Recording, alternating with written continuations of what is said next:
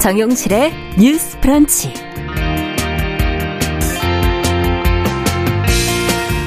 안녕하십니까. 정용실입니다. 윤석열 대통령이 아랍에미리트 순방 당시에 아랍에미리트의 적은 이란이라고 발언한 뒤 이란과의 긴장감이 조성됐습니다.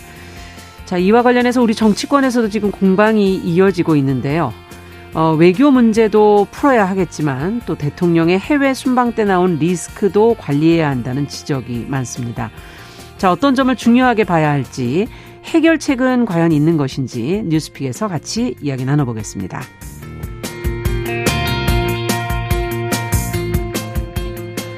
네, 문화재청이 천연기념물인 뿔쇠 오리와 야생 조류를 보호하기 위해서 마라도에 이 고양이를 포획하는 방안을 검토 중이라고 알려지고 있는데요.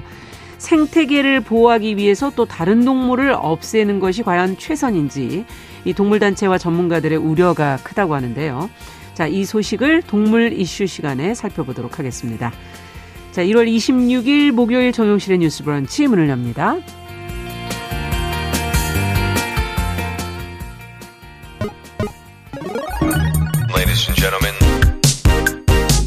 새로운 시각으로 세상을 봅니다. 정용실의 뉴스 브런치 뉴스픽.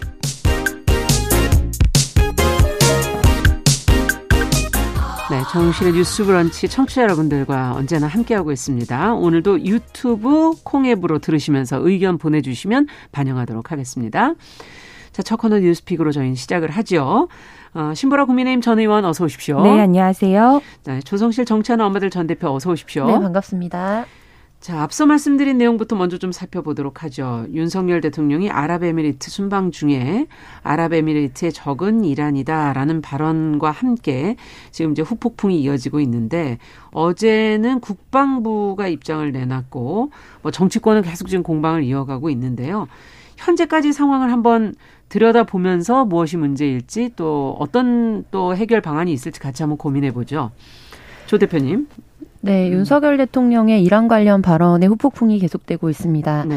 어, 이란 정부 같은 경우에는 한국 정부가 실수를 바로잡으려는 의지를 보였지만 불충분하다고 음. 공식 발표했고요. 네. 이란 쪽에서 우리 대사를 초치한 이후 우리도 맞초치를 하면서 계속해서 외교적인 아. 어, 공방의 모양새를 이어가고 있고 네. 이와 관련해서 외교부가 이제 현재에서 복무하고 있는 우리 국군 장병들을 위로하기 위한 발언이었다라는 취지의 음. 어, 발언을 했던 했던 데 이어서 국방부 차원에서도 동일한 메시지를 다시 한번 내놓으면서 음. 이 발언의 의미를 좀 축소하고 있는 상황입니다. 네. 어, 다만 정치권에서는 처음부터 계속됐던 공방이 민주당을 중심으로 해서 네. 대통령의 부적절한 발언으로 인해서 외교적 후폭풍이 계속될 것이다. 그래서 이것에 관련해서 이제라도 인정을 하고 음. 사실상 사과나 유감 표명을 해야 된다라는 입장과 또 여당을 중심으로 해서는 음. 이것은 공공연한 사실이고 사실 여러 정치인들도 이와 같은 발언들을 해왔다라면서 맞불을 놓고 있는 모양새입니다. 음. 이와 관련해서 전문가들은 이제 이런 역사적인 배경들이 없는 것은 것은 아니지만 음. 그럼에도 불구하고 제3국의 대통령이 음. 나서서 이런 발언을 하게 된 것은 굉장히 외교적으로 큰 음. 문제를 야기할 수 있기 때문에 그리고 4년 5년 전과 또 다른 모양새로 음. 이제 이란의 이란과 아랍에미리트의 전국이 가고 있고 무엇보다 미국의 이제 대이란 제재 등에 우리가 동참을 하면서 음. 이란의 여러 가지 자금들이 우리나라에 70억 달러 가량 동결이 되어 있는 것으로 알려져 있거든요. 아. 이것은 전 세계에 동결된 이란의 자금 중에 가장 큰 규모로 알려져 있습니다. 그렇군요. 그래서 사실은 이 부분에 대해서 여러 가지 문제 제기를 하고 싶었던 이란에게 이제 아. 말할 만한 명분을 준 사건이었다라고 평가를 하기도 하고 있고요. 예. 그래서 이후 이제 한국 교민들의 안전이라든지 또 이것이 뭐 제2, 제3의 여러 가지 사태들로 잇따르지 않도록 후속 조치가 필요하다라고 음. 사회적 요구가 있는 상황입니다. 네, 그렇군요. 자, 그러면 지금 뭐 여야의 시각을 잠시 정리를 해 주셨는데 뭐 현격하게 다른 시각을 갖고 있는데 두 분께서는 어떻게 보십니까? 먼저 신보라 의원께 여쭤볼까요? 네, 지금 이제 윤 대통령의 발언과 관련해서 네. 아, 어, 아랍에미리트의 적은 이란이다 이렇게만 음. 이제 언급이 되고 있는데 네. 사실 대통령 발언을 살펴보면 명확하게는 아랍에미리트의 적은 가장 위협적인 국가는 이란이고 음. 우리의 적은 북한이다라는 음. 문장이었어요. 그래서 그것도 맥락상 음. 아랍에미리트가 한국과 형제국이고 음. 형제국의 안보는 우리 안보이니 음. 현지 안보 상황을 직시하고 열심히 근무하라라고 하는 전체적인 맥락상에서 나왔던 발언이거든요. 네.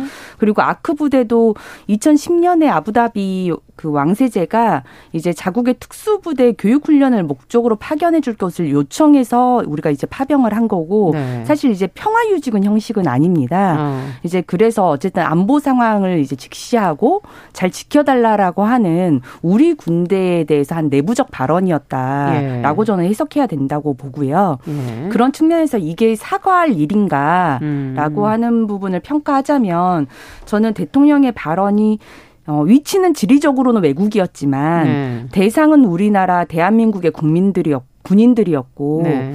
내용적으로는 위협이라는 뜻을 담았 고 예. 이란이 아랍에미리트 입장에선 실은 잠재적인 위협 국가인 것은 맞고요. 이제 예. 관계가 경색되기도 하고 긴장 관계 있기도 하다가 지금은 또 이제 풀려가는 어떤 예. 과정에 있는 거라고 보고 그래서 저는 외교적 공개 발언이 아니었고 음. 어, 국내적 발언이었다고 보, 있 기 때문에 사과할 문제는 아니라고 보고 취지도 이란을 대한민국의 적국으로 만들겠다는 그 뜻도 음. 아니었잖아요. 네. 그래서 이란이 설명을 요구한 것에 대해서 또 정부와 대통령실과 외교부가 음. 충분히 그런 상황과 설명들을 이란 측에 전달을 했고요. 음. 그래서 지금 이란은 그 이란의 그 자금 방안 아까 아, 말씀하셨던 아, 중요한 거죠. 뭐 동결 자금 반환까지 네. 이제 주장을 하고 있는데 저는 네. 이건 이제 별개의 사안이고 발언 또한 한 이란 양자 관계는 무관하기 때문에 음. 이란 측에 충분히 설명을 한 것으로 이제 좀 되었다라고 음. 저는 평가를 합니다. 네. 어떻게 보십니까? 조 대표님께서는?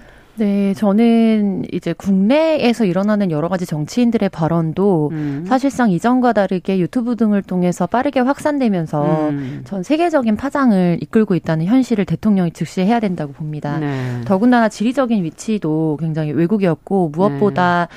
이제 첨예하게 당장 일촉즉발의 위험을 안고 있는 이제 어, 아랍 지역의 정세 음. 등을 우리가 고려했을 때 이렇게 부적절한 발언을 부적절한 공간에서 한 음. 것이다라고 결과적으로는 평가를 하고요. 왜냐하면 이게 뭔가 어, 뭐, 우리가 지난 한 10여 년, 뭐, 이렇게 15년 정도의 역사를 거슬러서 음. 생각해 보시면, 부시 정국이나 이렇게 거슬러 올라가면서 이란과 북한에 대한 제재들이 전 세계적으로 사실은 다시 또 이렇게 수면 위로 올라왔었고, 네. 그런 여러 가지 제재에서 또 이제 핵 문제와 관련된 음. 위험에 대한 구, 뭐, 국민적 인식이 아니라 전 세계적인 위험 인식들이 또 있었거든요. 네. 그래서 아무리 우리가 양국 간의 군사 협정 그리고 사실 아랍에미리트와는 그 외에 방산 수출이나 이런 거에 있어서도 음. 국내에서 굉장히 많이 공을 들이고 있는 국가인 것은 사실입니다. 예. 그런데 아랍에미리트만 손잡고 갈 수 있는 것은 아니거든요. 음, 지금 그렇죠. 전 세계적으로 굉장히 위기론이 대두되고 있고 예. 유럽 연합도 깨지고 또 미국의 여러 가지 역할들이나 이런 평화 질서에 대한 음. 패러다임 자체가 균열이 가고 있는 이 상황에서 대통령의 하나의 발언 발언이 우리 그곳에 있는 교민뿐만 아니라 전 세계적인 역학에 음. 어떤 파장을 미칠 것인가에 대해서는 굉장히 외교적으로 고민을 해야 되고 심지어 어떤 순간에는 어 직접적인 답변을 피하면서 우회적인 답변을 통해서 양쪽을 통해서 실리를 얻는 전략을 가져가야 음. 하기 때문에 외교가 중요하다고 하는 겁니다. 근데 음. 그런 부분에서 지금 어떤 요구까지 받고 있냐면 당시 이란이 한국 대통령이 최근 핵무기 제조 가능성에 대해서도 거론을 했는데 음. 이는 핵, 확, 핵 확산 금지 조약에 어긋나는 일이다. 네. 그래서 이에 대해서 해명을 하라고 요구했거든요. 아. 근데 이것과 관련해서는 사실 핵 확산 금지 조약과 관련된 여러 가지 것들에 대해서 제재 조치에 응하지 않았기 때문에 이란에 대한 전 세계적인 유엔을 중심으로 해서 예. 미국의 제재들이 들어간 역사적 배경들을 우리가 가지고 있잖아요. 그래서 이것을 굳이 긁어 부스럼을 만들고 음. 또 여지를 주는 것은 굉장히 위험하다. 그래서 우리가 지금 마초치를 하게 되면서 음. 결과적으로 가장 최근에 이제 이란에서 나왔던 발언은 실수를 바로잡으려는 의지를 보이긴 했다. 음. 그러나 불충분하다 정도로 좀 일단락이 되고 어. 있는 것으로 보여요. 예. 근데 이후에 또 어떤 뭐 논란으로 갈지 모르겠지만 근데 이것과 관련해서 이제 대통령도 향후에 외교적인 음. 자리에 나가서 발언을 할 때에 어떤 스탠스를 가져갈 것인가에 대해서 음. 굉장히 경각심을 가져야 한다고 봅니다. 네. 근데 지금 보통 이제 순방을 가게 되면은 어, 관련해서 그 나라의 역사적인 거, 그다음 음. 민감한 사안들 이런 것들에 대해서 다 보좌진 차원에서 준비를 하고 그렇죠. 그래서 순방기로 가는 동안 영화를 볼 수 있는 시간이 없는 겁니다. 그러니까 그렇죠. 네 거기서 만나게 될 배석하게 될 사람들에 대해서 주변 예, 주변의 사람들의 도움을 받지 않아도 얼굴을 보고 바로 알아볼 수 있도록 이제 인물을 익히는 그런 거는 뭐 악마는 프라다를 입는다 이런 영화만 보더라도 맞아요. 굉장히 매니저급 이상의 CEO에 준하는 사람들도 하는 거거든요. 거거든요. 음. 근데 그 그만큼 외교적이고 사업적인 수완을 가지고 있어야 된다라는 측면에서 음. 향후에 어떤 자리에 가든지 우리 대통령이 음. 준비된 자료에 기반해서 굉장히 국민들에게 위협감을 줄 수 있는 발언을 하지 않겠다라는 결단과 음. 태도를 보여주지 않으면 무엇보다 외교적인 문제가 또다시 촉발될 것은 물론이고 국민들이 대통령이 어디 가서 어떤 발언을 해서 또다시 문제를 일으킬까 불안해하는 이 마음도 어, 대통령 지지율에 저는 직결될 음. 것이라고 봅니다. 네. 어쨌든 경각심을 좀 가져야 된다 이렇게 지금 얘기를 해주셨어요. 자, 한일한 관계가 뭐 앞서도 얘기해 주신 것처럼 어 대이란 제재 하나인 70억 달러 동결, 자금 동결로도 지금 이제 어 아무래도 어 그리 좋지가 않은데 어 외교적인 문제는 그럼 어떻게 풀어야 될까요? 지금 어 실수를 어 불충분하다, 해명은 불충분하다. 지금 이렇게 지금 이란 쪽에서 얘기를 했다고 하면 어, 민주당에서는 지금 뭐 특사 파견 얘기도 나오기도 하고, 어, 어떻게 해서 풀어서 이 문제를 좀 해결하면 더 좋을까요? 어, 사실 이제 문제가 불거지고 나서 저는 외교적 관계에 있어서 실은 이번 순방이 음. 아랍에미리트를 대상으로 이제 한 것이긴 하지만 음. 이 문제가 이제 알려지게 되면서 이런가에 그렇죠. 이제 불화도 생겼기 때문에 그걸 충분히 음. 대통령실과 이제 정부와 외교부가 음. 대응하기 위한 차원에서 충분한 해명과 설명을 했다고 생각해요. 음. 그런데 이거를 더 외교적으로 더 비화하고 음. 불화를 더 만들어가는 게 또 누구냐. 저는 그게 지금 야당에서 그런 것들 오히려 더 폭증적으로 만들어가고 아. 있는 부분이 조금 더 우려가 됩니다. 네. 그러니까 실은 대한민국 발전을 위해서 뛰는 건 여당이든 야당이든 같아야 어, 되죠. 어, 같아야 네. 되는 입장인데 네. 지금 저는 특사를 파견할 정도로까지 지금 음. 한 이란 관계에서 한국이 수세적 입장에 있다고 생각하진 않아요. 음. 그래서 어 실은 맞조치를 하는 정도의 이제 공방이 있었지만 그 이후에 지금 이란 어 대변인의 입장으로 음. 어 조치는 취해졌지만 그 충분치는 않다는 정도의 입장으로 지금 일 일단락됐고 음. 그 후에 뭐 동결 자금과 관련해서는 별개의 이제 사안이기 음. 때문에 따로 다뤄질 거지만 그게 이제 국제적으로는 이란이 어떤 인권적 조치들을 좀 취하게 된다면 풀릴 수 있는 제재들이거든요. 네. 그래서 그런 것과 상응한 상응한 어떤 조치를 요구하는 다른 외교적 사안으로 가져갈 음. 일이지 음. 이걸 우리가 특사를 파견하는 정도로 우리가 수세적 입장에서 이렇게 응대할 사안은 음. 저는 아니고 실은 이번 아랍에미리트의 외교적 성과에 대해서도 일정 정도 야당도 평가해줄 부분을 평가해줘야 되는데 음. 그런 부분에 대해서 일절 아무런 언급이 아, 없어요. 실은 예. 300억 가까이의 투자 유치를 한건 그렇죠. 작년에 한 외국 상대로 투자 유치에 해당하는 금액에 거의 달하는 정도라고 아. 하는데 이 부분에 대한 평가는 아예 평가 절하하거나 언급 없이 음. 어, 전혀 외교적 대상이 아니었던 이란과의 관계만을 부각시키면서 이걸 더 불거지게 음. 만드는 그런 부정적인 효과를 지금 민주당도 만들고 있는 것은 네. 아닌가라는 점도 좀 돌아봐야 될 것 같습니다. 네. 어, 어떻게 보십니까? 조 대표님께서는? 네, 음. 저도 말씀하신 부분에서 대세적으로 동의를 하고요. 그렇죠. 어, 문제 가 분명히 있다고 봅니다. 그러니까 음. 그러니까 왜냐면 이번이 처음이 아니고 이전에 음. 이제 미국을 방문했을 때 의회 법안 통과하는 음. 거 관련해서도 이게 날리면이냐 바이든이냐라는 공방으로 계속 이어졌고 강대강 대치로 가게 되면서 사실상 국민들이 봤을 때 국회도 그리고 대통령도 좀 우스워지는 꼴이 됐거든요. 음. 그래서 이게 릴레이로 일어나게 되면서 국민적인 어떤 반감이 거세지고 음. 있는 것도 사실이고 거기에 대해서 대통령이 분명히 이제 스탠스를 바꾸겠다라는 어떤 자세를 보 여줘야 되는 것도 사실이지만 음. 그럼에도 불구하고 지금 전국 자체가 굉장히 극도의 여소야대의 국면이기 음. 때문에 이제 야당 중심에서 계속해서 어떤 이런 문제가 일단락되지 않고 약간의 문제가 시작되면 그걸 가지고 계속해서 국내 해상, 뉴스까지 네. 이어져 가게 되면서 국내에 정말로 다뤄져야 되는 정치적 사안들에 대해서는 그렇죠. 후순위로 밀리게 되는 이거는 저는 결과적으로 민주당에도 악재가 될 거라고 보거든요. 맞아요. 그래서 네. 굉장히 극성 지지층을 중심으로 해서는 이런 부분들에 대한 논란이 되고 또 스윙 보터들이나 어 여당의 친화적인 분들도 네. 이 부분에 대해서는 냉정한 평가를 하실 거라고 봅니다. 음. 근데 다만 그거는 그 건 에서 끝나는 거고 그렇죠. 지금 당장 서민 중상층들이 부딪히게 되는 뭐 에너지 문제라든지 네네. 등등의 생활고의 문제들이 우리 코앞에 닥쳐 있거든요. 네. 그래서 지금 이번에는 가스 요금의 문제지만 이제 조만간 5월, 7월이 되면 전기 요금의 문제가 올 겁니다. 그러면 이런 부분들에 대해서 국내가 어떻게 머리를 맞댈 음. 것이냐에 대해서 국민들은 기대하고 있는데 그게 가장 그 크게 화두를 가져갈 수 있는 민주당의 국회의원들이 그 역할을 못 하고 있는 겁니다. 네. 그리고 하고 있다고 할지라도 전혀 마이크를 갖고 있지 못합니다. 당내에서. 음. 근데 이런 것들은 저는 지양해야 되는 자세라고 보고요. 음. 그래서 이 부분에 있어서는 사실 이란이 이 정도의 발언을 한 것은 외교라는 거는 또 물밑에서 일어나는 작업들이 있기 때문에 그렇죠. 서로 어느 정도의 명분과 실리를 챙기고 그 나머지 것들은 또 후속 조치로 음. 실무진에서 처리를 하는 부분들이 있거든요.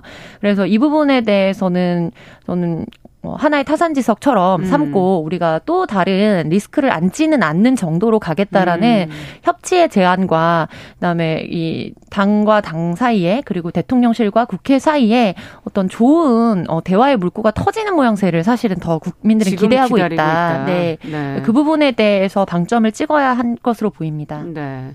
신보라님께서 무슨 하실 말씀 더 있는 건지. 네, 음, 아니요. 네. 특별히 없고 이제 어떻게 보면 저도 조 대표님 말씀하신 것처럼 음. 타산 지석이 중요하다고 생각하는데요. 네. 대통령은 어쨌든 외교 수장이기도 하고 그렇죠. 어쨌든 국민을 대표해서 어, 어떤 외교적 관계에 있어서 음. 대한민국 국위에 가장 최선의 도움이 되는 방식의 어떤 성과들을 도출해내야 음. 되는 책임자로서 사실 여러 가지 뭐 논란이 있었다 하더라도 그게 이제 외교를 위축시키는 행동으로 이어지는 게 오히려 더 안 좋은 거거든요. 음. 근데 이제 당시 이제 영국, 미국, 캐나다 총방 때도 오히려 바란이 외교 발언이 왜곡돼 편집돼서 더 논란이 되기도 했지만 음. 사실 미국과의 관계는 더, 더 견고해지고 이상 신호는 음. 없었고 네. 이번도 아랍에미리트와의 관계에 있어서는 음. 어쨌든 여러 좋은 어, 시너지를 냈기 때문에 음. 계속해서 어, 순방들을 특히 거고. 이제 대한민국은 음. 수출이나 이런 것들로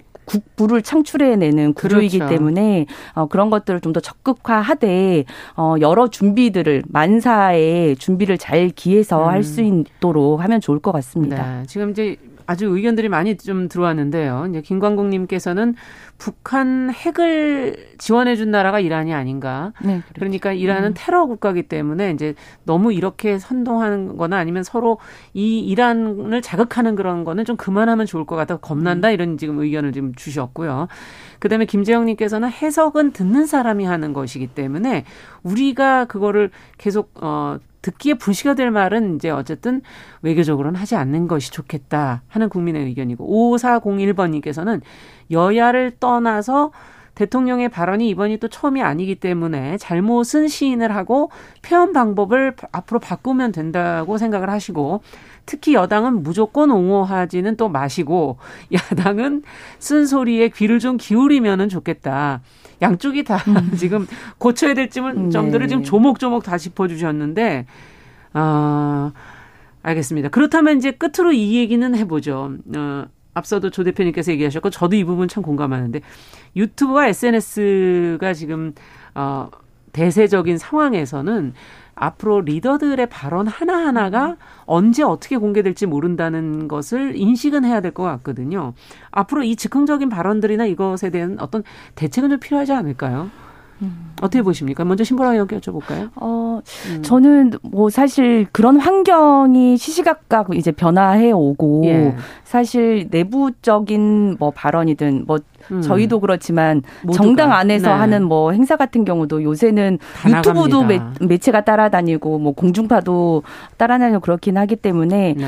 어, 당원 내부를 대상으로 한 발언들도 사실 이제 공개화되면서 사회적 그렇죠. 어, 역할을 하는 부분들이 있습니다. 항상 그런 것들을 좀 유념할 필요성은 음. 분명 있을 것 같고요.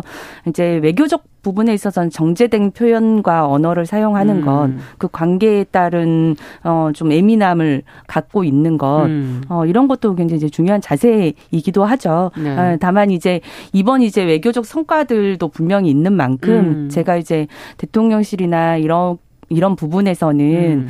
어 외교적 성과들은 또 충분히 국민께 설명할 수 있는 자리를 또 만들어서 예. 설명을 하고 그렇죠. 어, 늘 만전을 외교적 관계에서 만전을 기하는 네. 방식으로 준비를 해줬으면 좋겠다. 네. 네. 조 대표님께서는 어떻게 보십니까? 네, 저는 자꾸 문제가 나면 음. 결국에 거기 알고리즘에 문제가 있는 게 아닌지 자기 검열을 음. 해봐야 한다고 생각하고요. 네. 그러니까 순방 그리고 순방뿐만 아니라 사실은 국내에 어떤 국민들을 만나서 이제 방문해서 격려하는 발언을 할 때에도 뭐 음. 주당 100시간도 그랬고 여러 가지 논란들이 있었잖아요. 모든 것들이 사실은 오해였다. 언론의 음. 왜곡이었다. 이건 해석상의 차이다 라고 계속해서 대처를 하고 있거든요. 근데 그거는 이제 한 번, 두 번은 국민들이 양해할 수 있겠지만 음. 그렇지 못한다는 것 자체가 사실은 이 알고리즘에 무언가 문제가 있다. 음. 그것을 인정하고 어떻게 시정할지에 대해서 그렇죠. 대통령실과 음. 대통령은 정말 어 극한의 노력을 해야 하는 시점이라고 음. 저는 봅니다. 그래서 네. 그 부분은 그렇지만 이제 전체적으로 정치인들의 발언으로 넘어가 보자면 이제 라이브가 모든 생활이 라이브로 중계되는 시대를 우리가 맞습니다. 살고 있잖아요. 네. 그래서 많은 분들이 네네 좀 이제 세대가 다르신 분들은 이해하기 어려우실 음. 수도 있겠지만 그냥 일상 뭐 하루에 10시간씩 라이브를 켜 놓고 하루 종일 지내는 거를 촬영해서 내보내면 유명인들은 그런 거 같은 경우에도 막 수십만씩 계속 네. 라이브 시청을 하고 그런 시대를 우리가 살고 있거든요. 음.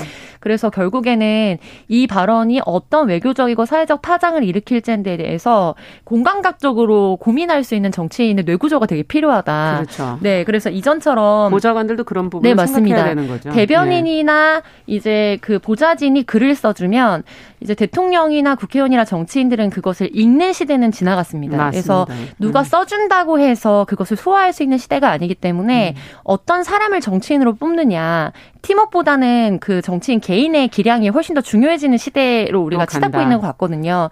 그 부분에 대해서 사실은 보시고 평가하시는 이 국민분들의 의식과 수준도 저는 같이 높아져야 된다고 네. 보는데 확증 편향이나 유튜브를 그렇죠. 통해서 이런 부분을 경계하지 않으면은 어떤 사실 보도가 됐을 때 이것이 정말 철석같이 사실이라고 믿고 예. 그것의 앞뒤의 맥락이나 이런 것들이 왜곡되고 음. 그러면 정말로 소신 있게 발언하고자 하는 정치인들도 발언이 위축될 수밖에 없습니다. 음. 그래서 이 부분에 대해서 국민들의 의식과 수준도 같이 높아져야 이것을 의식하면서 정치인들의 수준도 같이 높아질 수밖에 없다. 네. 이 부분에 대해서 우리도 경각심을 가지고 계속 미디어 리터러시를 그야말로 높여갈 필요가 있다고 봅니다. 그러네요. 개인적인 기량 안 되면 공부라도 하는 맞습니다. 것이 네. 노력이겠죠. 네. 그리고 확증 편향을 가지고 또 들여다보면 모든 문제가 또 흑백으로밖에 보이지 않기 때문에 객관적으로 좀 보려는 시각도 또 필요하다. 그게 시장이 되기 때문에요. 네, 하나의 어, 얘기를 해주셨어요. 민경훈님께서는 끝으로 지금 뭐 MOU 맺은 거 얘기를 해주시니까 음.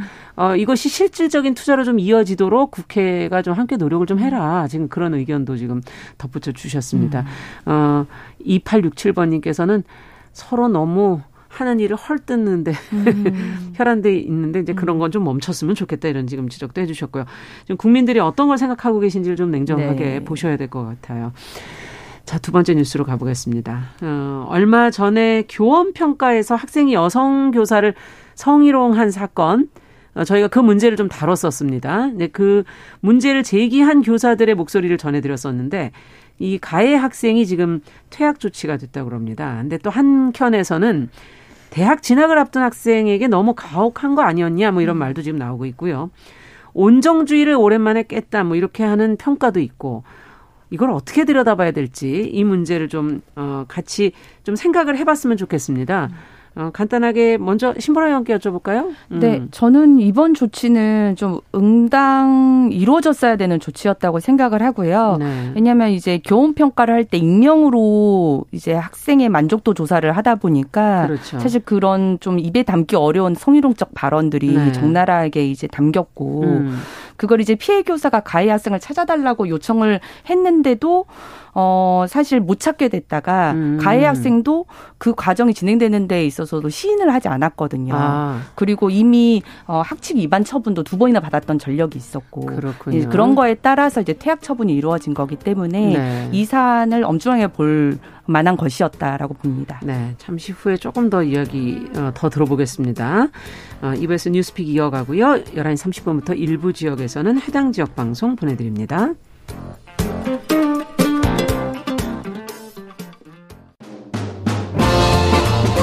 여러분은 지금 KBS 1라디오 정용실의 뉴스 브런치와 함께하고 계십니다.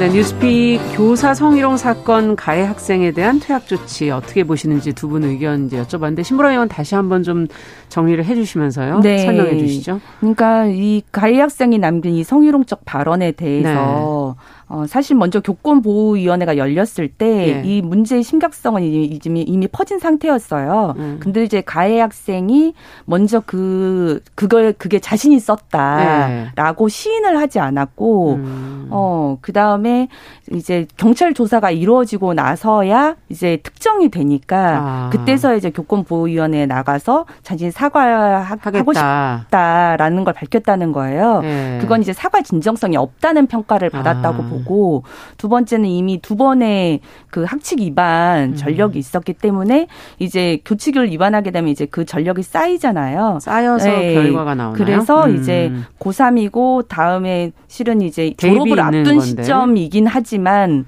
어 그래도 퇴학 처분을 내렸고 어. 어 이것에 따라서 사실 이게 어 교원의 지휘 향상 및 교육 보호 교육 활동 보호를 위한 특별법에 규정한 교육 활동 침해 행위에도 해당이 되고 음. 성폭력 처벌법에도 해당이 됩니다. 아. 그래서 교칙 위반에 따른 처분과 함께 지금 경찰이 이제 기소를 해놨기 때문에 성폭력 처벌법에 의한 형사 처분도 받을 수 있게 돼요. 아. 이제 어떻게 이제 어 결정이 나느냐에 따라 달린 그렇군요. 거긴 하지만 그래서 이거는 어 최근에 이제 워낙 그런 온정적인 사회적 분위기가 있었는데 예. 사실 성, 성희롱적 발언을 하더라도 그래도 학령기에 있는 학생이니까 좀 봐줘야 되는 그렇죠. 것 아니냐. 근데 저는 그것과는 별개로 이미 규율적으로 음. 그게 안, 어, 범죄 행위라고 하는 분명한 어, 법령들과 그런 것들이 음. 있고 이 부분에 따라서 어, 명확하게 원칙을 집행할 필요성은 분명히 음. 있다라고 음. 봅니다. 원칙을 집행을 네. 해야 된다. 어떻게 보십니까, 조 대표님께서는? 네, 저도 음. 자기 행위에 책임을 져야 된다고 보고요. 음.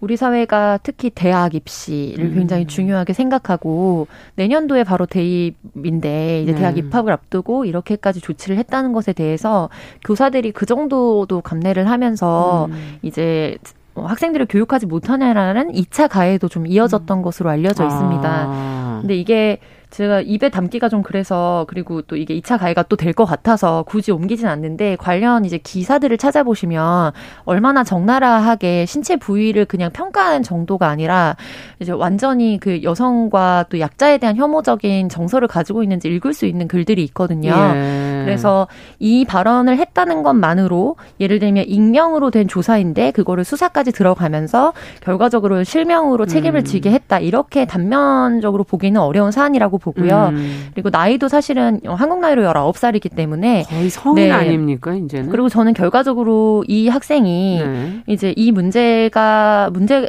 큰 문제가 되지 않고 대학에 진학했을 때 대학에 가서 또 다른 문제를 일으키지 않았을 거라고 음. 생각하지 않습니다. 그래서 분명히 뭐 미래 의 일이니까 이 학생을 단정할 수는 없지만 이런 류의 발언과 태도를 이제 당당하게 했던 학생이라면 온라인 상에서 혹은 오프라인에서 관계를 맺는 그 누구에게라도 음. 사실은 이렇게 상대방의 어떤 뭐 성적 자기결정권이라든지 인격을 침해하는 발언과 음. 나아가선 행위까지 할 수 있는 위험성도 가지고 있다.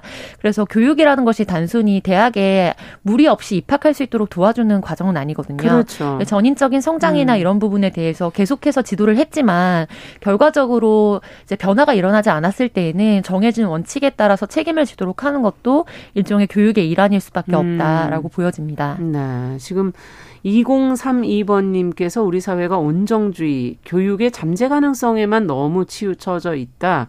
이번 조치는 합당하다라고 생각하신다. 학생으로서 또 예비 사회인으로서의 사회의 가치 기준과 기본을 어떤 경우에도 넘어서선 안 된다는 거는 반드시 알아야 된다. 입시 앞둔 학생이라고 온정주의에 따라 처리를 한다면 성인 사회로 진입하면 더 위험해진다. 음. 지금 굉장히 비슷한 음. 의견을 주신 분도 있었고요. 5326번님께서 학생이 스승을 바라보는 마음과 자세 잘못됐다고 생각한다. 엄벌에 쳐야 된다. 자, 끝으로 한 말씀씩 정리 짧게 해 주시죠. 어, 이제 무엇을 또 저희가 중요하게 생각해야 될지. 네, 어쨌든 음. 뭐 지금 재심 청구 가해 학생은 재심 청구를 하겠다는 있겠죠? 의향도 음. 있다고 하는데요. 네, 어쨌건 어떤 처분과 처벌을 음. 받다 하더 라도 그것에 따른 이행도 중요하지만 음. 어떤 교화, 학업, 사회적 그렇죠. 구성원으로서 올바른 성장을 위한 후속 개입도 중요하다고 생각하고요. 음. 그런 부분에 따라서 그냥 퇴학 을 했다는 이유만으로 방치 방관해서는 안 된다라는 음. 점을 또 생각하게 되고 지금 이것 때문에 교원 평가 폐지론이 또 나오기도 하고 있어요. 네. 근데 저는 그건 좀 잘못된 접근이다. 오히려 음. 대학도 지금 강의 평가를 하면서 강의 어떤 질적 재고가 또 있는 만큼 익명으로 하진 않지 않습니까? 대학은? 아니요. 강의 평가도 예, 익명으로 합니다. 아. 다만 이제 성희롱적 발언이 처벌 대상이 될 수 있음을 정확히 좀 고지하고 수업과 네. 역량에 대한 평가 위주로 해야 된다는 걸 반드시 고지 인식하도록 음. 그런 거 보완 방안을 마련하는 게 훨씬 더 중요하다. 그렇군요. 네. 네. 어떻게 보세요, 조 대표님? 네, 온라인상에 공개가 되든 안 되든 음. 익명이든 실명이든 상관없이 말과 글은 한 사람의 얼을 담는 그릇입니다. 맞습니다. 그 부분에 대해서 어른이든 청소년이든 아동이든 정말 한 사람의 건강한 사회 구성원으로서 음. 자랄 수 있도록 돕고 음. 자신이 처해진 지위에 걸맞게 발언할 수 있는 말의 태도를 견지하는 음. 사회가 됐으면 좋겠다. 네, 네 이렇게 말씀드리고 네. 싶습니다. 뉴스픽 오늘 여기까지 말씀 듣겠습니다. 조성실 정치하는 엄마들 전 대표 신보라 국민의힘 전 의원 두 분과 함께했습니다. 감사합니다. 감사합니다. 감사합니다. 남성의 입장에서 여성의 입장을 이해하는 그래서 사실 이 역지사지의 태도가 한국 사회도 지금 필요한 것이 아닌가. 그 어떤 사람들은 삼루에서 태어났으면서 자신이 삼루타를 친 것처럼 생각하며 살아간다라는 음. 말이 있어요. 해충이다, 이충이다. 이거는 네. 순전히 사람의 아. 그 잣대로 이야기를 하는 거예요. 음. 곤충이 우리 사람보다 몇억 년 먼저 지구에 나왔거든요. 세상을 보는 따뜻한 시선. 정용실의 뉴스 브런치. 네, 정용실의 뉴스 브런치 듣고 계신 지금 시각 11시 37분입니다. 자, 우리 일상과 산업, 자연 속에 늘 존재하고 함께 살아가는 존재, 동물의 권리에 관한 뉴스 전해드리는 시간이죠. 동물 이슈. 한국일보 고은경 동물복지 전문기자 지금 전화 연결돼 있습니다. 안녕하세요. 네, 안녕하세요. 네, 이번 주 뉴스 어떤 뉴스일까요? 네, 오늘은 그 제주도의 동물 이야기를 해보려고 합니다. 네. 그 제주도는 섬이라는 특성 때문에 그 외래 유입종이 유입이 되면은 그만큼 생태계에 미치는 영향이 큽니다. 음. 예, 식물뿐만이 아니라 동물도 마찬가지인데요. 그 우리나라 최남단섬 그 마라도에 사는 고양이를 어떻게 처우해야 하는지를 놓고 정부와 전문가들이 모이기로 했습니다. 네. 이곳에는 지금 약 한 100마리 정도 고양이가 살고 있는 것으로 파악은 되고 있는데요. 정확하게 얼마나 살고 있는지 이거는 지금 조사된 바가 없습니다. 아, 갑자기 마라도 고양이가 왜 문제가 되는 거죠? 예, 이게 어제 오늘 얘기는 아니고요. 예. 이게 이제 수년째 계속되고 있는데 이 마라도는 이제 각종 철새가 도래하는 곳입니다. 네. 이 가운데에 그 천연 기념물이자 멸종위기 야생생물 2급인 뿔새오리라는 새가 있어요. 예. 근데 이, 이 뿔새오리가 이제 2월부터 이 마라도에 오게 되는데요. 이제 고양이가 이 뿔새우리에 피해를 주고 있다는 민원이 지속 지속적으로 이게 제기가 되고 있는 겁니다. 어, 뭐 어떤 피해를 주고 있다는 건가요? 네, 일단은 뭐 이제 뿔새우리가 굉장히 지친 상태에서 어. 이제 그 마라도로 오게 되면은 이제 고양이가 이제 공격을 하게 되고 아. 그리고 이제 또 뭐 알이나 뭐 새끼나 뭐 집이나 뭐 이런 데도 이제 뭐 피해를 줄 수 있다. 뭐 이제 이런 예, 얘기가 있는데요. 이게 근데 사실은 이제 그 고양이가 그 조류에 영향, 그러니까 피해를 준다는 연구 결과들은 많이 있습니다. 음. 하지만은 예 이게 이제 공식적인 그 연구 결과나 지금 이게 이 제주도 마라도의 경우에 네. 나와 있는 건 아니기 때문에 네. 예, 예, 이에 대해서 어쨌든 그 좀 철저한 예, 조사가 예, 필요 연구와 조사가 필요하다고 생각이 됩니다. 아, 아직 연구되거나 조사된 거는 아닌데 이제 주민들이 네. 보시면서 이게 이제 피해가 된다라는 민원이 있었다는 얘기군요. 예, 주민분들도 그렇지만 이제 주민분들보다는 이제 조류 조류학에서 예, 예, 그쪽에서 예, 이제 그렇군요. 문제 제기를 하고 있습니다. 그러면 정부는 어떻게 하겠다는 건가요? 지금 이런 민원을 가지고. 예, 그래서 이제 그 천연기념물을 관리하는 곳이 문화재청인데요. 그렇죠. 예, 이곳에서 이제 그 지난주에 그 제주도 관계자들하고 함께 이제 실제로 방문을 해서 네. 예, 이제 뭐 포획을 해보자. 그리고 아. 이 포획한 고양이를 그 지자체 보호소에 보내보자. 이렇게 계획을 세웠다는 걸 알게 됐어요. 예. 근데 이제 제가 이게 취재를 해보니까 이 마라도 내의 고양이가 얼마나 살고 있고 또 어떤 고양이를 얼마나 포획, 포획할지 전혀 무슨 조사나 계획이 없는 상태였습니다. 그냥 내려간 거군요. 네, 네 그렇죠. 예. 그리고 이게 사실은 고양이 중에서도 사람을 따르는 고양이들도 있고 또 야생성을 갖 추고 있는 고양이들도 있잖아요. 예. 예, 근데 이게 사실은 뭐 고양이들이 워낙 많기 때문에 지금 보호소에도 그렇고 음, 입양 넘쳐나죠. 그쵸 그쵸. 예, 그래서 입양을 뭐 보내는 게 쉬운 일도 아닐 뿐더러 음. 그리고 또 이제 문화재청은 그러면 남은 고양이들 보호소에서 계속 기르겠다는 건데, 예. 예, 이게 지금 현실적으로 가능할지, 왜냐면 뭐 10년, 20년 살 텐데, 음. 예, 그리고 또 그 고양이가 보호소에 갇혀가지고 그러면 죽을 때까지 그곳에서 사는 게 과연 적합한지, 음. 예, 이제 그런 부분을 예, 지적을 했습니다. 아, 그러니까 일단은 지금 뿔새우리에 대한 기초조사도 없고, 지금 네. 고양이에 대한 기초조사도 없고, 그러면 어떻게 네. 하겠다는 건지, 이러고서 정책을 추진할 수 있는 건가요? 예, 그래서 아무리 한두 마리도 아니고 그쵸, 예. 그래서 네. 포획이 급하다고 해도 계획을 세우지 않고서 이게 정책을 실행한다면 대책이 성공할 수 없을 겁니다. 네. 그래서 이게 포획을 하지 말라는 게 아니라 하기 전에 이게 어떤 상황인지 파악을 해야지 그에 맞는 대책도 세운다는 건 너무 당연해 보입니다. 네. 아까 뿔새우리가 이제 다음 달 마라도를 네. 찾는다고 하는데 그럼 어떻게 뭘 준비를 해야 되는 걸까요, 지금? 예, 그래서 이제 기사가 보도가 되니까 문화재청이 이제 그 포획은 잠깐 포획하겠다는 그 시기를 잠깐 유보를 하고 음. 이제 다음 주에 전문가 회의를 열기로 했습니다. 아. 예, 그래서 이제 여기서 중요한 거는 그러니까 일방적으로 고양이가 피해를 주니까 다 포획하자 이게 아니라 예. 예 마라도에서 고양이를 돌보는 그 케어테이커 분들, 지역 주민분들이 계세요. 그렇죠. 예, 이게 이제 앞으로 계속 꾸준하게 지금 뭐 포획도 포획이고 또 돌봄도 계속 이루어져야 음. 되기 때문에 이 해결 방법에는 지역 주민들의 참여가 반드시 필요합니다. 그렇죠. 예, 그리고 현재 지금 그 100, 100마리 가까운 고양이가 중성화가 돼 있는 상태라고 하고요. 네. 예, 그래서 지금 어, 어, 이, 이 중에서도 어쨌든 어떤 고양이를 먼저 포획하고 또 어떻게 입양을 보낼지 음. 또 뭐 이주는 시킬 수 있을지 이런 다각적인 방면에서 예, 지금 고민하고 해결해야 될 문제로 보입니다. 네.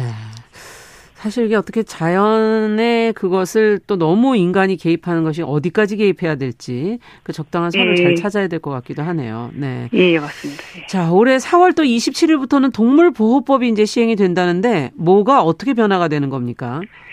예, 그 농림축산식품부가 그 동물보호법 시행을 앞두고서 시행령 시행 규칙 개정안을 입법 예고했는데요. 네. 예, 이제 눈에 띄는 점은 이 이제 우리 시골에 가면은 이 반려동물을 되게 짧은 줄에 묶어서 사육하는 거 보실 수 있잖아요. 세 줄에 주로 묶어서. 네. 네, 마, 예. 근데 이제 이 묶어 기르는 경우에 이 줄 길이는 2m 이상이어야 되고요. 예. 또 부득이한 사유가 없으면 그 빛이 차단된 어두운 공간에서 장기간 사육하지 않아야 됩니다. 네. 그리고 이제 이 동물을 키우는 공간이 그 자기가 그 살고 있는 집하고 멀리 떨어져 있을 때는 아. 그, 그 동물의 건강 상태를 정기적으로 체크를 하고 예, 이는 왜 우리 밭지킴이 이런 식으로 농경지나 공장 등에 묶어 키우는 경우들이 있어서 어. 이를 좀 방치하는 방치하는 일을 예방하기 위한 조치입니다. 네, 그렇군요. 그러면 또 반려견과 동반 외출할 때 주의해야 될 점도 있다면서요? 예, 맞아요. 지금도 사실 이제 외출할 때는 목줄을 하거나 이동 장치를 사용해야 되는데요. 네. 이제 이동 장치를 사용할 때 동물이 탈출할 수 없도록 잠금 장치를 갖춰야 한다고 합니다. 아. 이게 이제 개물림 사고가 좀 발생을 하고 있어서 이를 막기 위한 조치이고요. 예. 그리고 이제 이 목줄, 가슴줄 잡는 등 이렇게 안전 조치가 요구되는 공간이 기존에 다중주택, 다가구 주택, 공동주택 건물이었는데 네. 여기에 이제 기숙사, 다중생활시설, 뭐 노인 복지 주택, 오피스텔 등 준주택 그 내부 공용 공간이 추가됐습니다. 아. 그래서 요것을 안 지키시면은 50만 원 이하의 과태료가 부과가 되니까 예. 주의를 하셔야겠습니다. 50만 원 어, 이하의 예. 과태료. 네. 예, 맞습니다. 예. 자, 동물을 기르지 못하는 상황에서 이 소유권을 포기할 수 있는 제도도 생겼다는데 이건 어떤 내용인가요?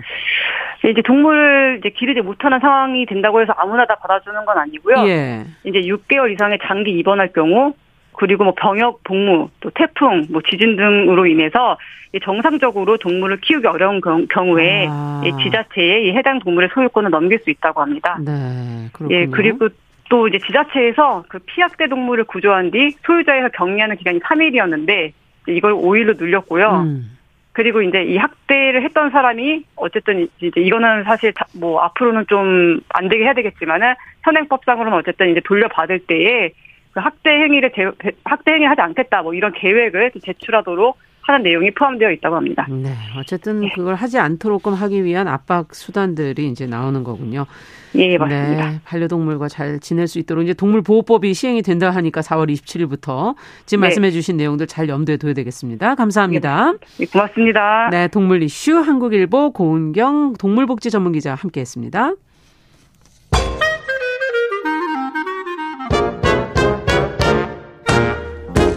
모두가 행복한 미래. 정용실의 뉴스 브런치.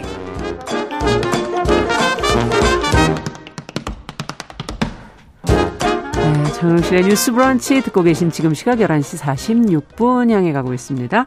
이번에는 서점 편집자의 세심한 눈으로 고른 좋은 책 같이 읽어보도록 하죠. 동네 책방. 오늘은 책방연이 구선아 대표 자리해 주셨어요. 어서 오세요. 안녕하세요. 네. 오는데 눈이 오든가요? 조금씩 아직 내리고 있습니다. 네. 아 눈이 아침 내내 지금 계속 오고 있어서 네. 다들 눈길 좀 조심하셔야 될 것 같아요. 자, 오늘 소개할 책은 어떤 책인가요? 네, 오늘은 청소년을 위한 책을 한 권 소개하려고 합니다. 네. 네, 지금 초등학교, 중고등학교 모두 겨울방학 기간이잖아요. 아, 네, 학교마다 방학 기간도 다르더라고요. 어. 길게는 60일 넘는 학교부터 뭐 짧게는 40일 음. 되는 방학을 친구들이 보내고 있는데요. 아무래도 겨울 방학은 여름 방학과 달리 학년이 바뀌는 때라 그렇죠. 고민이 많을 시기 같습니다. 어. 네, 그래서 준비한 책은 황효진 작가의 어른이 되면 고민이 끝날까라는 책입니다. 안 끝나는데? 네, 맞아요. 네. 네. 청소년들이 이제 안고 있을 진로, 재능, 우정, 사랑, 뭐 가족, 외모, 돈 아. 이렇게 15가지 고민을 질문처럼 던지고 함께 답을 찾아보는 책입니다. 어. 네. 그래서 대신 똑같은 인생의 어려운 고민을 지나온 사람으로서 현재도 안고 있는 사람으로서 작가가 답을 제시하는 게 아니라 음. 자신이 떠오르는 생각들과 경험한 사람으로서 해줄 수 있는 이야기를 하고 있습니다. 네. 지금 뭐 청소년 문학이다 이렇게 표현을 해주셨는데, 어, 청소년을 위한 책이 사실 공부 관련된 것 많고 말고는 뭐 그렇게 많지는 않은 것 같아서. 네, 맞습니다. 음. 그뭐 청소년 문학이라는 이름으로 소설이나 이런 책들은 네, 출간이 음. 되고 있는데요. 어린이에 관한 관심은 꾸준히 많아지고 있어요. 뭐 어린이 독자, 음. 성인의 성인 독자를 대상으로 하는 어린이 관련 책은 많은데요. 이에 비해 청소년에 관한 컨텐츠나 책은 사실 부족한 것이 그러네요. 사실입니다. 네. 그리고 청소년은 그 9살부터 24세까지 청소년법에 따르면 이 기간을 청소년이다라고 얘기하고 아, 있더라고요. 아, 9살 이하가 어린이군요. 네. 그래서 굉장히 긴 시간이죠. 굉장히 길게 네. 정해져 있네요. 네, 어. 그럼에도 부족하고요. 그리고 또 우리는 약간 청소년기의 고민을 뭐 흔히 별것 아닌 일, 지나갈 일, 그러다 말 일로 약간 취급을 하고 아, 있는 것 같아요. 네. 그리고 중2병에 걸렸다라고 놀림거리처럼 말하기도 하고요. 그렇죠. 제일 무섭다. 네. 그래서 어. 이 책의 작가인 황효진 작가는 중2병이라는 표현에는 청소년이 겪어내는 시간을 진지하게 여기지 않는 시선이 담겨 있다고 음. 지적을 합니다. 그래서 청소년을 단지 뭐 미성숙한 사람, 음. 공부를 해야 하는 사람 으로만 볼 것이 아니라 어른이 되어가는 한 과정에 있는 사람으로서 존중하는 태도도 필요해 보입니다. 음. 어, 이 책에는 그 주제별로 쓴 글들 외에 주제마다 뒤에 워크지처럼 질문들이 들어가 있습니다. 오. 예를 들면 뭐 누구가 누군가를 좋아하는 일 부분에서는 네. 좋아하는 사람 앞에서 내가 초라하게 느꼈 느꼈던 적이 있냐? 예. 여러분이 생각하는 사랑이란 무엇인가?라는 질문을 던지고 빈칸을 마련해서 아, 조금 더 깊게 해결해 보자. 네, 생각할 수 있는 틈을 마련해 주고 있습니다. 음. 재밌네요. 고민의 주제가 앞서도 뭐 진로에서부터 재능, 우정, 사랑, 뭐 가족, 외모, 돈, 용기, 질투 이런 감정까지도 있는 것 같은데. 네. 이거 다 어른도 고민하는 거 아니에요? 맞아요. 저희도 똑같이 고민하고 있는 네. 주제들인데요. 이게 어, 뭐, 고민의 범위나 뭐 음. 대상만 바뀔 뿐이지, 사실 계속 성인이 돼서도 하는 고민입니다. 네. 어, 뭐, 진로만 하더라도 10대엔 성적이나 뭐, 대학, 음. 전공 선택이 고민일 테고, 20대엔 취업이나 직업이 그렇죠. 고민일 텐데요. 사실 30대, 40대, 50대 이 회사를 계속 다녀야 되나 그것도 맞아요. 사실은 네. 그리고 요즘은 60도 60대가 되어서도 뭘 할까? 맞아요. 내가 뭘 할까? 난 무엇을 잘할 수 있을까? 네. 이런 고민들을 계속 합니다. 어, 이런 평생 직장이나 음. 평생 직업이 없어졌을 뿐더러 음. 그런 관심사도 많이 바뀌고 기회도 많아진 시대 같습니다. 그렇죠. 어, 더구나 이 친구나 가족, 뭐 연인과 같은 인간관계에 대한 고민들도 많이 아, 하고 있는 것 같아요. 네. 청소년들도 그렇고 성인들도 그렇고요. 예. 네. 이런 고민들이 우리가 모두 다 하는 고민이니 괜찮아가 아니라 어, 네 고민이 그거니 내 고민도 이래. 우리 아. 같이 한번 고민을 해보자라는 식의 이야기를 건네고 있는 책입니다. 네, 그렇군요. 근데 보니까는 그 본인의 책 내용 외에도 다른 책과 뭐 영화 이런 것들도 같이 소개를 하고 있는 것 같으네요. 네, 음. 그래서 그 음. 주제에 맞는 음. 같이 보면 좋을 책 아니면 아. 드라마, 영화 같은 것들도 그 주제별 뒷부분에 조금씩 요약을 해서 소개를 하고 있고요. 참고하시면 되는 겁니까? 네, 아무래도 여러 아. 시선의 이야기를 보다 보면 뭐 아. 많은 질문과 본인만의 대답을 얻을 수 있기 때문에 그렇군요. 다른 컨텐, 컨텐츠들도 같이 소개를 하고 있습니다. 친절하네요. 근데 네. 책 표지를 보니까 세 명의 여학생이 앉아서 각자 생각하고 있어요. 뭔가 고민하고 있는 것 같아요. 네. 근데 왜 남학생은 없는 거예요? 어, 맞습니다. 표지에서 네. 힌트가 있는데요. 이 표지는 어, 청소년 중에서도 조금 더 좁혀서 여성 청소년을 대상으로 아. 하고 있습니다. 어, 그 작가는 그 이전에 기자 생활을 했는데요. 네. 기자 생활을 할 때 여성 혐오 사건을 여러 보면서 여성에 관한 시각이 달라졌다고 합니다. 음. 그리고 이후로 컨텐츠 팟캐스트를 진행하면서도 여성 중심의 이야기를 영화나 드라마, 책 속에서 음. 건져내서 하고 있고요. 그리고 작가가 다른 인터뷰에서 내가 할 수 있는 이야기를 하고 쓴다라고 이야기한 적도 있는데요. 네. 아무래도 본인이 직접 여성이니까. 네, 경험한 여성 청소년을 대상으로 어, 책을 조금 더 깊이 있게 음. 쓴것 같습니다. 네, 보니까 작가자 팟캐스트 아무튼 잡지 네. 이거 내신 분이군요. 네. 네. 그리고 어 시스터후드라는 팟캐스트도 하고 계시고. 네. 네. 근데 청소년이 지금 예상 독자이긴 한데 여성들도 그냥 읽으셔도 괜찮을 것 같다는 생각도 드네요. 네. 그 목차를 보면은 뭐 음. 뭐 착한 딸 그만두기, 내 몸과 함께 사는 법, 음. 뭐 월경을 월경이라 부르기, 음. 페미니즘 관련된 주제 등 그 여성으로서 하는 고민들 그러네요. 여성이기 때문에 할 수밖에 없는 고민이 전체 3분의 1 이상을 음. 주, 차지하고 있기 때문에 청소년뿐만이 아니라 여성 성인들, 청년들도 음. 보시면 좋을 것 같습니다. 그러네요. 맨 앞에는 마음 발견 테스트라는 게 있네요. 네. 예, 나는 자신감이 넘치는 편이다. 어, yes no로 네, 해서 자기를 알아가는 자기 마음을 알아가는 몇 장을 보면 된다. 네, 목차를 이제 아, 재밌게 재미있네요. 구성을 해놨고요.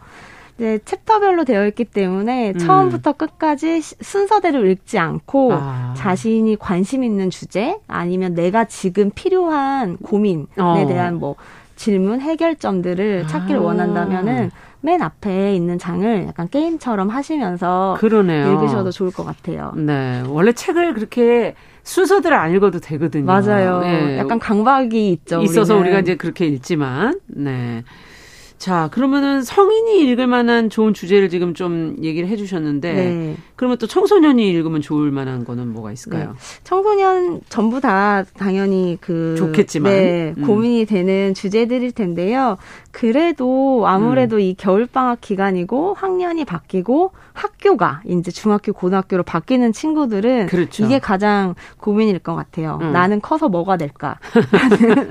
진로? 네, 진로에 네. 관한 챕터가 책의 맨 앞장에 있는데요. 음. 이게 지난 12월 교육부와 한국직업능력연구원에서 초중등 진로 교육을 조사를 해보니 네. 희망 직업이 없다라고 응답한 학생들이 야.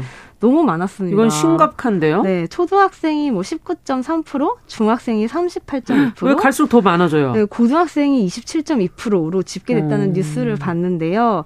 아무래도 이 비대면 수면, 수업이 많아지고 직업 체험이나 직업 교육이 감소한 영향이 있다라고 아. 이야기는 합니다. 하지만 사실 장래 희망 조사를 봐도 대부분 대기업, 뭐 공기업, 공무원, 뭐 유튜버, 연예인, 의사, 변호사 등 약간 특정 직업으로 쏠림 현상이 계속 나타나고 이건 있잖아요. 몰라서 그런 거 아닐까요? 맞아요. 저도 그렇게 네. 생각을 하는데요. 세상엔 정말 많은 직업이 맞아요. 있고 직업이 사실 한 사람이 여러 개여도 되고 그럼요. 내가 직업을 만들어도 된다. 맞아요. 그래서 여러 시각으로 자신의 일이나 진로를 생각했으면 음. 좋겠다. 라는 생각이 들어서 이 첫 번째 나는 커서 뭐가 될까를 요거는 좀 읽어봤으면 좋겠다. 네, 꼭 읽었으면 좋겠다라고 생각이 미래는 듭니다. 정말 많이 변화할 텐데. 네. 자, 이 책의 예비 독자들에게 끝으로 좀 정리를 해주신다면요. 네. 그이 책의 추천사를 쓰신 김영희 선생님이 하신 말씀이신데요. 네. 여성 청소년으로 사는 일은 녹록치 않았다. 공부를 잘하면 독한 계집애가 되었고 못하면 머리 빈 계집애가 되었다. 생각을 또렷하게 말하면 기센 애가 되었고 다른 이의 말을 잘 들어주면 속 없는 애가 되었다라고 말을 되죠? 했습니다. 아 근데 이 불쾌한 단어 조합이 네. 제가 청소년이었던 20년 전에도 쓰였는데 아, 직도 쓰인다는 게 정말 안타까운 일이긴 합니다. 그러네요. 하지만 청소년이든 청년이든 성인이든 누구든 어떤 말이든 사회가 만든 말이나 타인의 말에 자신의 사고와 음. 행동을 제한하지 않았으면 좋겠습니다. 아, 맞는 말씀이네요. 네. 오늘 어른이 되면 고민이 끝날까? 어, 황효진 작가의 여성 청소년을 위한 책 동네 책방에서 읽어봤습니다. 책방연이 구선아 대표와 함께 어, 이야기 나눠봤습니다. 말씀 잘 들었습니다. 네, 감사합니다. 감사합니다. 자, 끝으로 월드비전 선명의 합창단의 겨울나무 들으면서 정영실의 뉴스 브런치 목요일 순서 같이 인사드리겠습니다. 저는 내일 오전 11시 5분에 다시 뵙겠습니다. 안녕히 계십시오.